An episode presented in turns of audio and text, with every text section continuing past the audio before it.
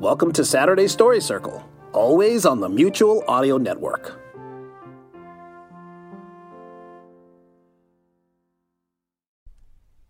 The following audio drama is rated G for general audience. Chapter 17 Are you ever going to explain yourself? the flying squirrel asked at last, or are you waiting to see if I burst? The pair of masked heroes had slipped out of the Don jail just moments ahead of a large delegation of bright young men in crisp blue uniforms.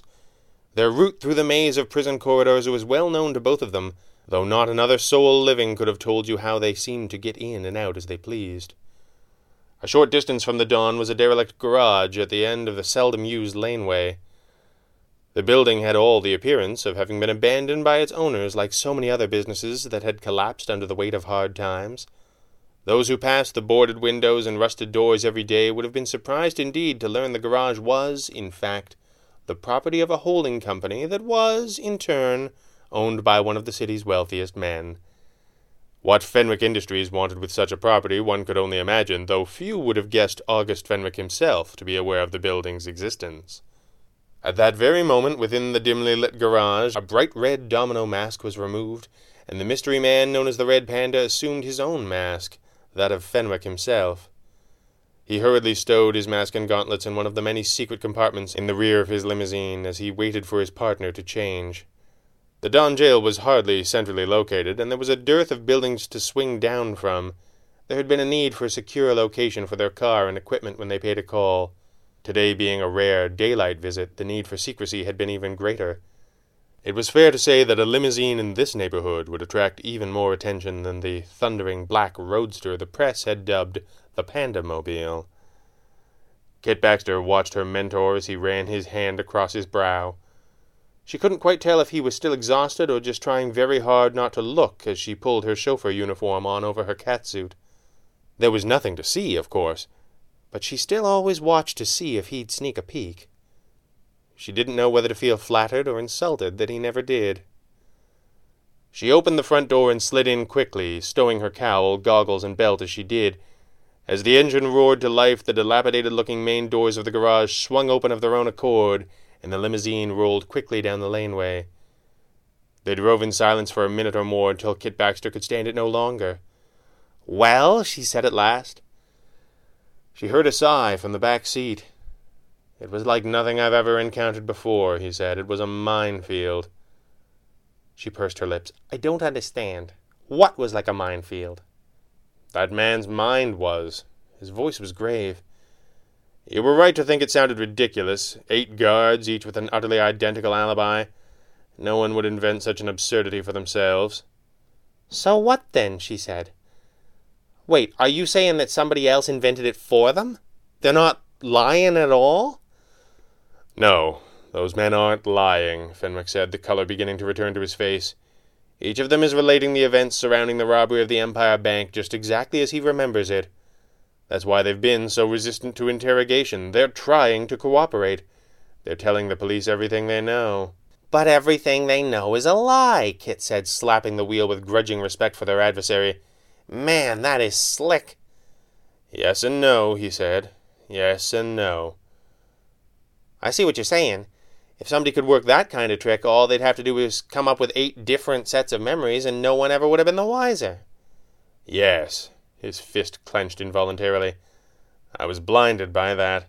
I thought it was a blunder. I thought perhaps they'd been in a hurry. Perhaps they hadn't expected to encounter more than one guard. It can take time to properly suggest an alternate set of memories, even to cover a short span of time. What are we talking about here? Kit said, her brow furrowed. Hypnosis? Yes, he nodded, and no simple mesmerism either. That was my mistake. I assumed whoever was playing a hypnotic game that I was better than they were. I was wrong, and it almost cost that man his life or his sanity.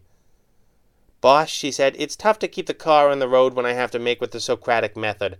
What happened in that cell? It was a trap, Kit. As soon as I pressed the spell to help the guard recover his true memories, his mind started to collapse around me. Collapse? Basic life function shutting down, consciousness splintering, shattering. I could feel his mind slipping away. The information we needed was there for the taking had I been content to let him die in the process. It took everything I had to bring him back to repair the damage. But at the first attempt to reach back into his memory, it all began again, and in a completely different way. I don't quite know how to explain myself. I think I'm getting the picture, she said. It was a booby trap. Yes, he said quietly.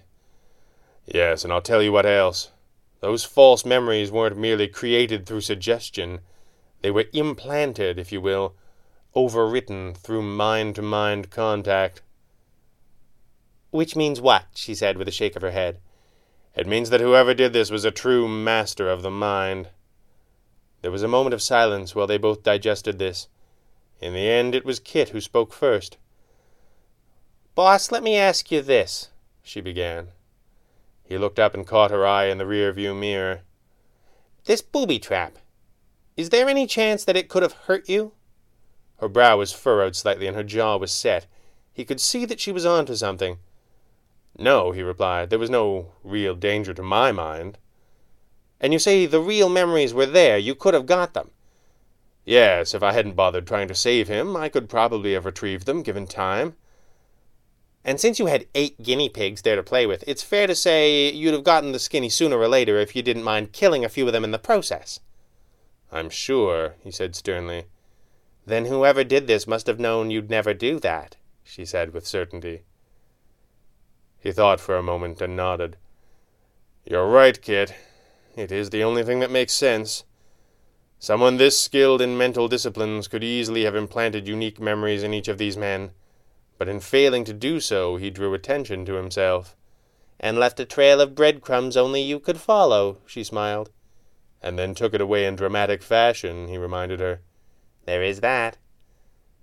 He's taunting me, isn't he? Fenwick said, arching an eyebrow. And how does that usually work out for people? she purred. I can only pray that you're right, Kit. His eyes focused on the road ahead with steely resolve. If this fiend proves to be too much for us, I can't imagine who else could possibly stand in his way. This is Jack Ward, and on behalf of everyone here at the Mutual Audio Network, we wish you, your family, and all your friends safe harbor during these difficult times.